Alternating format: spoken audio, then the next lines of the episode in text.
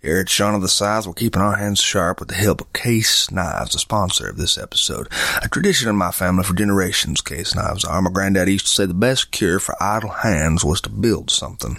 In today's day and age, everything's done with a click, a swipe, or a tap. So put away the screens, pull your hands out of your pockets, and put them to work with the help of a Case Knife. You are listening to Sean of the South, and I'm your host this evening, Sean Dietrich. And man, we got a great show lined up for you here this evening. This wonderful group of children you're about to hear on the stage behind me is the Savannah Children's Choir. Everybody, the Savannah Children's Choir.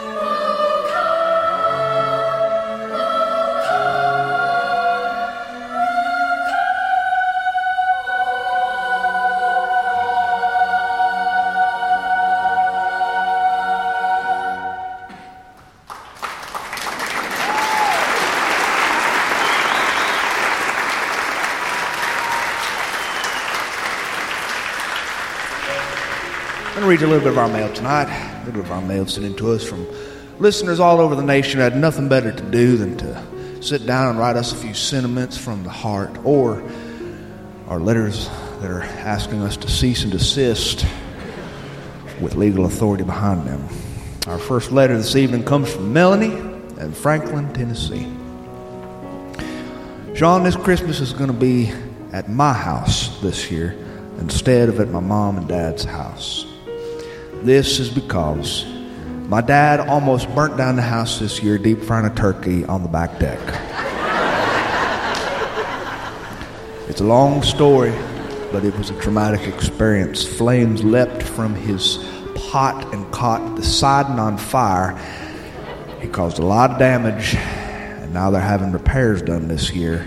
My mother swears she will never talk to him again win back her affection, he has agreed to do some renovations on the first level of their house that she's always wanted. And so, unless we want to spend this holiday in a stud framed room that's draped in plastic, who knows whether my father will ever finish or not, we're eating at my house. My house. So, you always say to send in funny stories at the end of your shows. There you go. You're free to do with it what you like. Your friend, Melanie. Sandra Pritchett. Hi, Sean. My husband Greg and I have been fans of yours for quite some time. And I'm asking you to help us celebrate our 50th wedding anniversary coming up on December the 25th. We were reading your books before you were on the radio, and I like the way you take us on mind trips, twisting and turning down two lane roads, some that only leave dust behind you. We liked your story about the Silent Night choir singing when you were a kid. So 50 years sounds like a very long time, I know it.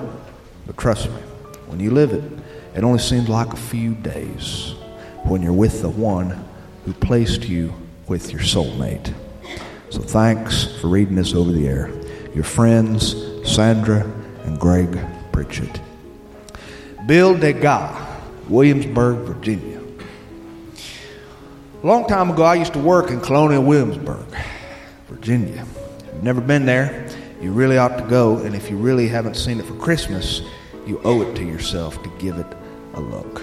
You see people all over town walk around in colonial costumes, and sometimes you have to paint yourself to remember exactly where you are. So I just wanted to share that with you. If you ever get a few minutes, you ought to go to Colonial Williamsburg, Virginia. Merry Christmas, Sean. My wife and I like your show, and if you ever come up to Virginia, please look us up. We'll take you around, we'll show you a good time. Barney Andrews, Pensacola, Florida. Dear Sean, your podcast is enjoyable, but immensely more enjoyable when I have my dog to listen with me. Julius, my dog, died last Sunday, and I'm a wreck. Our time on the porch was the highlight of my hectic week, and now I don't have that to look forward to. My wife is struggling too. There's a gaping hole in our hearts, and I know you understand this. There's not many others I can share this with. Please know that I'm thankful that you're a part of me and my boys' Sunday ritual, even though it's over. Dear Barney Andrews, I lost my dog this year, as a whole lot of you know, and my truck just has never felt the same without that that 80 pound passenger in the passenger seat next to me. May this Christmas be filled with memories of good dogs. Ellen Woodford, uh, Philadelphia, Pennsylvania. Sean, I found your podcast while searching for Southern living cookbooks for my mother, who lives in South Carolina. She collects these cookbooks and has for years, but she's missing a few, a few years of cookbooks. I typed in Southern Living on Google, and to make a long story short, I found you. I listened to your podcasts on the way to South Carolina with my kids in the car, and my kids came up with a question they wanted me to ask you. And I quote, Mom, do you think Sean's a nice guy in real life? And I had to laugh. I told him, I'll bet he is. I'll bet he is. So, Sean, thanks for the shows. They've kept us good company, and we needed it this year. Dear Ellen, you can tell your kids that not only am I a nice guy in real life, I'm also a, a nice guy in fake life. and Merry Christmas to you and yours and your mother in South Carolina. Good luck finding them cookbooks. Chadley Henry, Atlanta, Georgia. I tried to start a business, and I really tried to get it going this year, but nothing worked out for me. I think I'm going to have to close the doors and I'll end up going back to construction work, which is what I've done all my life. It's what I know. I guess sometimes you have to let bygones be bygones. But I can honestly say that I've given my dream a real try. And I am glad that my kids got to see me do that. I'm glad they got to see me do something I was passionate about and follow my heart, even though the odds were against me. Ah, uh, but I'll get through it. There are people out there a lot worse off than we are, and I've got to learn how to be thankful for what I got. It's going to be a beautiful Christmas this year because I have my family around me. And Sean, that's all that matters. I hope the same thing for you. Merry Christmas. Dear Chadley, Merry Christmas to you too, brother. Jenny Brills, Lincoln, Nebraska. My mother is my best friend and she listens to podcasts religiously. I was scrolling through her phone one night and I found your articles on her phone. And then it led me to your podcast on Google. My mother had never heard of your podcast though before, and so she got excited. So we listened to one together. And when I heard you reading birthday announcements, I knew I was going to need you to read one for my mom. Her name is Elaine and she is everything to me. She'll be 64 on December the 17th. If you could please tell her I love her, I'd be so much in your debt. I hope you have a Merry Christmas. Dear Elaine, happy birthday from everybody here tonight. Derek Maynard, Wichita, Kansas. Sean, I was an English major, and I always wanted to write. Always wanted to write. But after school, I had to pay the bills. So I took all sorts of jobs. And one thing led to another, and I got married, and I had kids. And just like it so often happens, life takes over. The next thing you know, I'm just a guy who does air conditioning maintenance. But this year, my mother, my mother sent me a well written poem in the mail. She's always loved poetry. It was written on a nice Christmas card with glitter on it. And even though she lives four miles down the street, she decided to put it in an envelope and send it via the U.S. mail. I read it out loud, and something about it made me want to take up writing again. I can't explain it. So I started writing. I started writing my own life story. And I wrote until four in the morning one night, and it felt so good I had to call in sick for work because I was so tired there was no way I could go to work. I'm going to be applying for some writing jobs this year, even if they're small ones at small newspapers, just so I can get my feet wet writing the English language again. I just wanted you to know about it because I feel like we're kindred spirits. So here's a poem I wrote for you, Sean. The silence of the midwinter's bleak but awesome white is immense, but it is light. Though it causes the summer's joy and spring's new wheat, to be lost in memories of days that pass us by. It is love on snow, like syrup, running down the mountainside. May you feel completeness because I can think of nothing more than a year of Christmas and what's in store. Recalling warmth and fervor of memories from the days of yore, I thank you, winter, for leading me onward until I reach the sky, onward we will go. Onward you will go. And onward, so shall I. And that's letters from our listeners. We're going to have another tune here from this wonderful choir, the Savannah Children's Choir, everybody, the Savannah Children's Choir.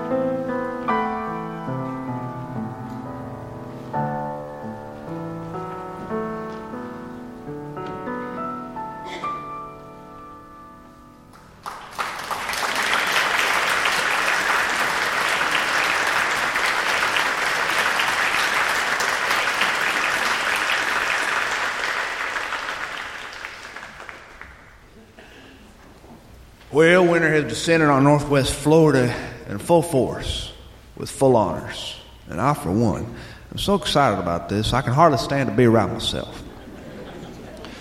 It's a time of year in this part of the world where temperatures don't descend very far except for a few days per year. So you will only get a, a few days worth of true classical winter if you're lucky. And we were lucky last week. December, all its beauty, and the temperature descended down to 34 degrees. It was classical winter. But then, after two days of it, you are ready for it to warm back up. we are not designed to deal with the harsh realities of winter in this part of the world. Our physiology is not equipped to handle life in a frozen hell. when you experience too much winter, your body begins to shut down and you start to recall passages from your childhood of Scripture from the book of Revelation. because you realize this is probably what the judgment is like the absence of all that is good.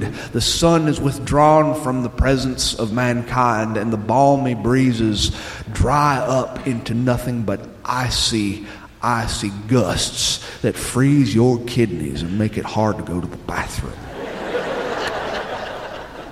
yes, yes. And in my house, what's even worse is you got to put on your coat to go to the bathroom. But I will be fair about this. We'll be fair about this. I live in a place that is commonly known in this part of the world as, as an ambulatory asylum, or sometimes it is known as a escalating estate. Uh, some people know it as a perusing palace or a mobile mansion. You might know it as a single wide trailer or a mobile home. Whatever the case, my home has wheels on the bottom of it and it has more mileage on it than my truck does.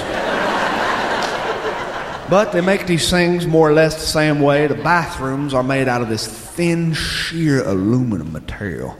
And they're not insulated as much as the other rooms in the house because it's very important uh, to put ventilation in these rooms. And so there are all sorts of ventilating spots. There's something on the ceiling, there's something on the windows. And this is important too because sometimes your Uncle John will come over to visit you and he will occupy that bathroom for at least 20 minutes and you wonder if he's given birth to something. you want ventilation in that bathroom when your Uncle John comes to visit. Otherwise, the spirit of darkness that he brings with him will inhabit your house.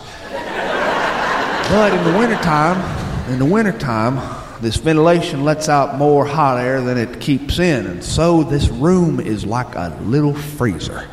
And when it's time to go to the bathroom, when you feel your body telling you it's time to go, your first instinct is to, to pray it away.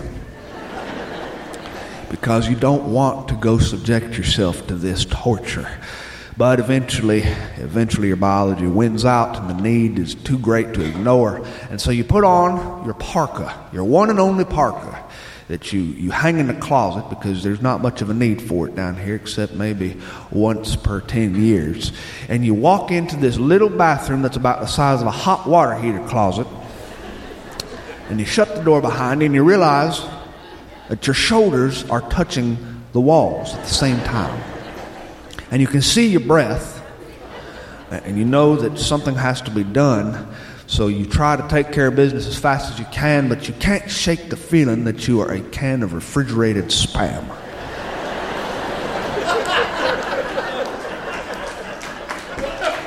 and that is winter in the rural South.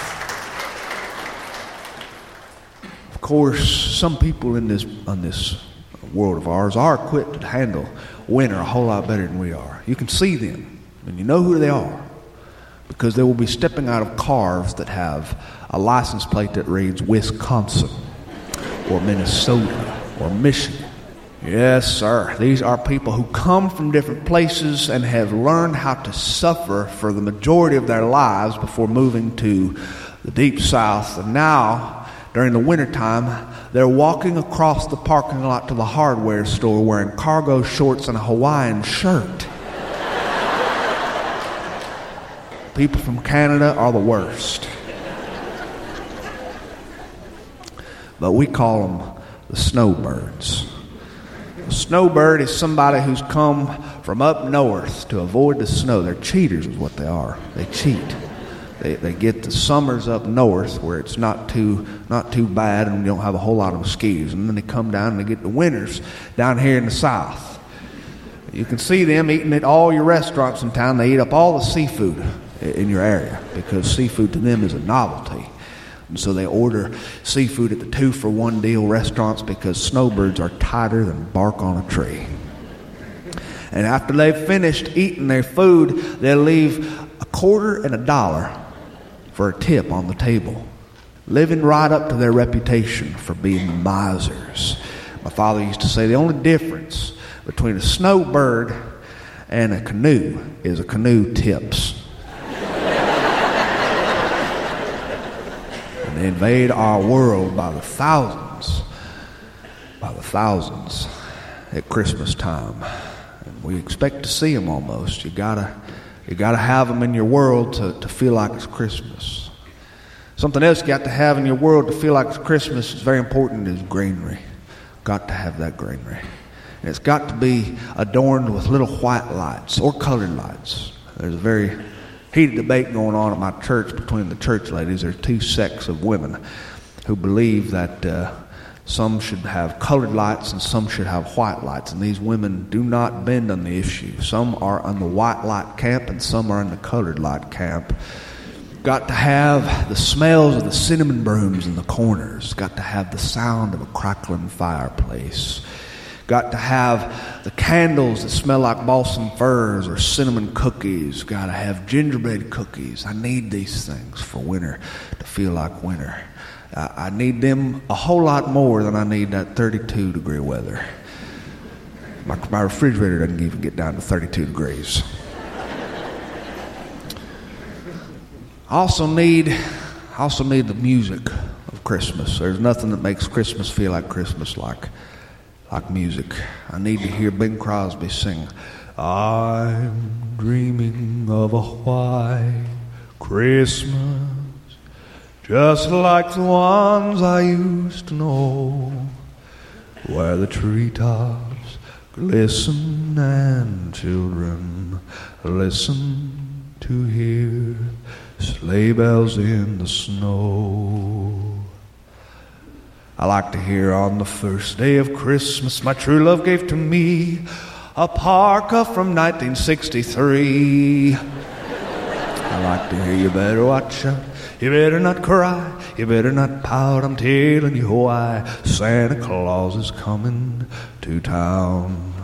I uh, got to hear some, some, you know, Dasher and Dancer and Prancer and Vixen. Comet and Cupid and Donner and Blitzen. But do you recall the most wonderful reindeer of all? Ah, you know the rest. I like to hear Nat King Cole sing. Chestnuts roasting on an open fire. Jack Frost nipping at your nose. Yuletide carols being sung by a choir and folks dressed up like Eskimos. Everybody knows a turkey and some mistletoe help to make the season bright. Tiny tots with their eyes all aglow will find it hard to sleep tonight. And of course, I must hear at some point during the holiday season the Charlie Brown Christmas music from my childhood. Songs like Christmas time is here, happiness and cheer fun for all that children call their favorite time of year. Sleigh bells in the air, music everywhere. Yuletide by the fireside, and joyful memories there. Oh, I love the Charlie Brown Christmas episode. 1965 was when it first aired on CBS, and Charlie Brown Christmas music has the power to change the world. I truly believe that. When you hear it, you just naturally stop what you're doing. I was fortunate enough to hear children's choir sing the Charlie Brown Christmas Music Collection from the Peanuts Christmas Special last week at the mall. Oh, it was wonderful. I got there early. I sat in a folding chair right there in the center of the mall underneath the big atrium. And the children's choir started filtering in. Their parents were with them. And all the kids were dressed up in their Christmas Peanuts regalia. One was dressed like Peppermint Patty. Somebody was dressed like Schroeder, and they were carrying a toy piano. There was one kid dressed like Pigpen. He was filthy. And I don't mean in the moral sense. And they all gathered on this little platform about 34 kids, and they sang through the Peanuts Christmas music that I know and love. The Peanuts Christmas music. And I was taken back into my little tiny bedroom when I was a boy. And my father gave me one year before Christmas a Peanuts Christmas music album. It was a jazz album because the soundtrack is nothing but music from a jazz trio. Vince Guaraldi was the pianist, and there was an upright bassist and a drummer playing brushed rhythms on the drums. There were songs like Skating, there were songs like Linus and Lucy, and there were songs like Hark the Herald Angels Sing. And it was sung by children's choirs, not beautiful children's choirs from big cities with perfect voices. These were children with imperfect voices like our voices. And it was played on a detuned piano, just, a, just an upright piano that you keep in the corner of your church. And they were played on pianos like our pianos. It sounded like music from my world, real music, not perfectly organized and mastered, edited music. I loved it. The children's choir would sing, they'd hum very softly in the background.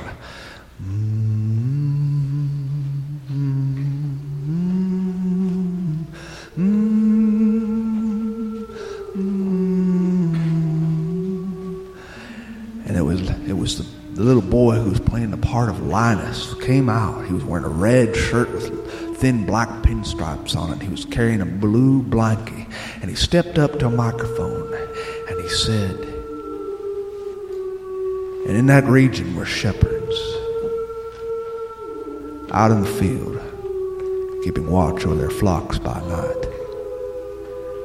And an angel of the Lord appeared unto them, and the glory of the Lord shone around them, and they were so afraid. And the angel said unto them, Be not afraid, for behold, I bring you good news and tidings of great joy, which shall come to all people. For to you is born this day in the city of David a Savior, who is Christ the Lord. And this shall be a sign for you. You will find a babe in swaddling clothes and lying in a manger. And suddenly there was with the angel a multitude of the heavenly hosts, praising God and saying, Glory to God in the highest, and on earth peace among men with whom he is pleased. And when the angels went away from them into heaven, the shepherds said to one another, Let us go to Bethlehem and see this thing that has happened, which the Lord has made known to us. And they went with haste, and they found Mary and Joseph and the babe lying in a manger.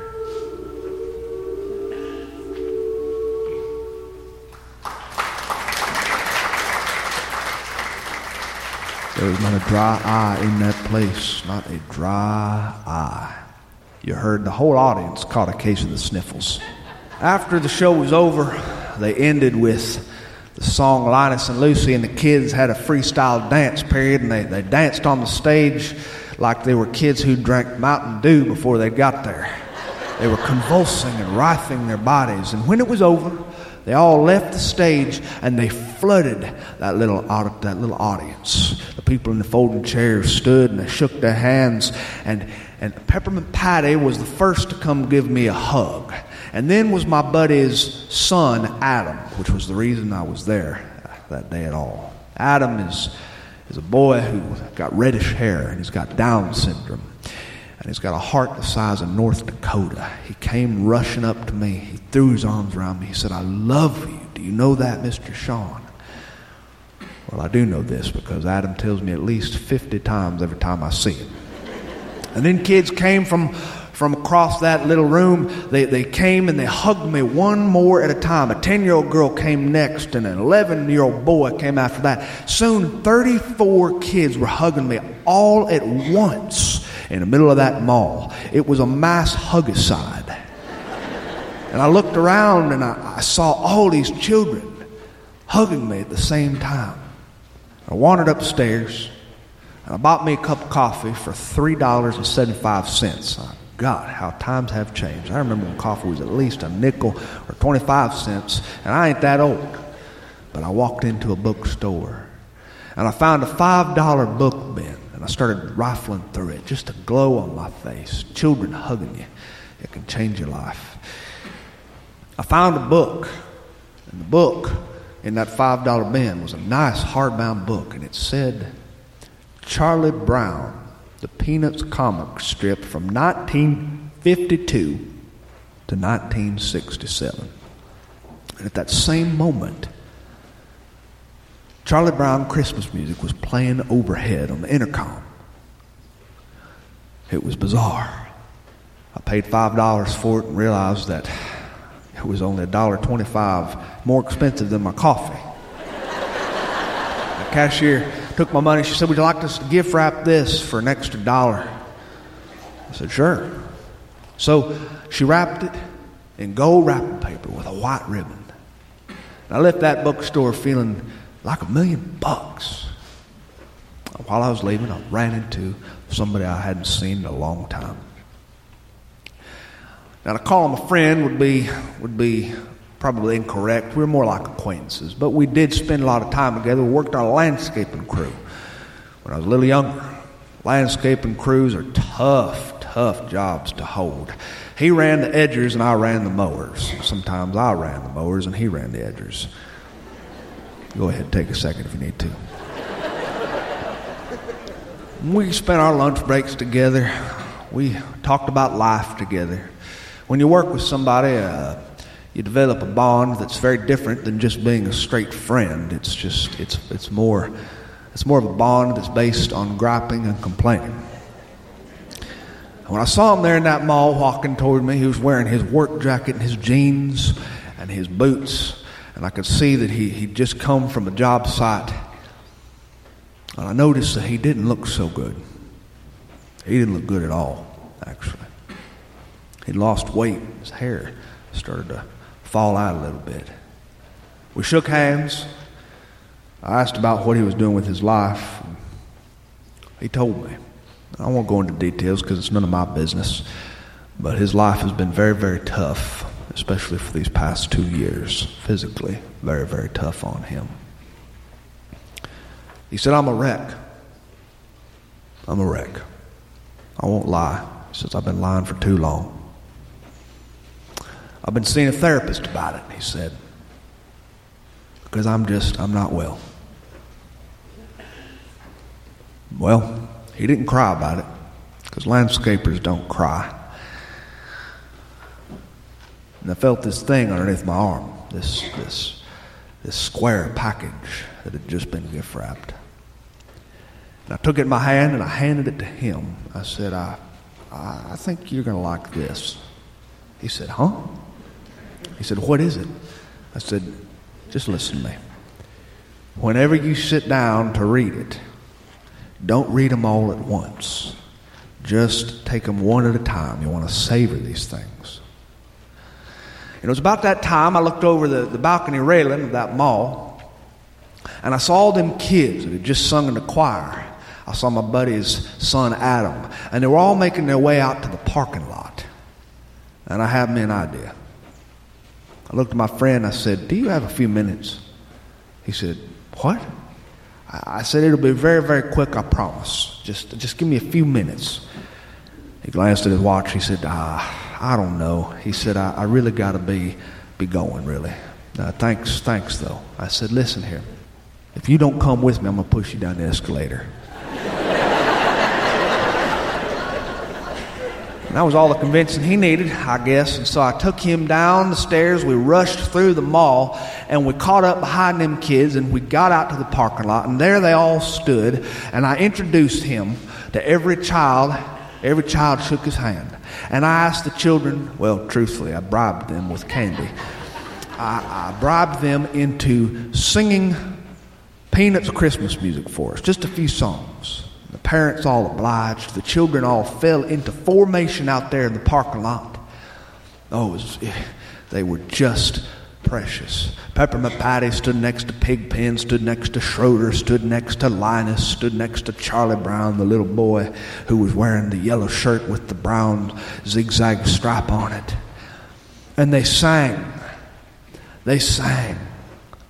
Hark the Herald. Sang Christmas time is here, happiness and cheer. Fun for all that children call their favorite time of year. And I looked at my friend, his eyes were pink. And when the children finished singing, I looked at them and I gave them the order. I said, Hug this man. The children broke formation and they swarmed him like a virus threw their arms around him, one after another, after another, after another, until he was in the center of this large clot. They hugged him, and then they left in their cars with their parents. Wintertime has come. It's cold. Sometimes family members treat you like like your refuse. Sometimes you're friends behave like donkeys. Sometimes life turns against you and you don't understand it. You don't know where it's going, you don't know why it's going there. Sometimes you wake up and your coffee maker don't work, the battery to your car is dead, your dog has diarrhea, the IRS sends you a bill in the mail for taxes past due that is astronomical, and then after that you open your cell phone bill and realize that you could afford a small house in Fiji for the price that you pay each month for your cell phone bill. You realize that your kids can behave like obstinate little heathens. You, you realize that your family is selfish and unkind, and you realize that your body sometimes turns against you, and you develop physical problems that lead to sickness, and nothing seems to be going your way. Loved ones die. And all you can do is miss them. And that's why I recommend, wherever you are, listening to this show, on radio in your car, or in the kitchen, or right here in this theater here tonight, wherever you are, make it a point. Go find one thing that is related to Charlie Brown's Christmas. Your life could depend on it. Also, something else I'd like you to watch out for while you're out there among your fellow man, wandering to and fro and hither and yon in our world. Make sure you watch out and steer clear those people who have Wisconsin and Minnesota license plates because they're snowbirds who don't wear enough during cold weather to say grace over. Hey, thanks very much for having me this evening. It's been a wonderful pleasure. I want to wish you a Merry, Merry Christmas. Merry Christmas, everybody.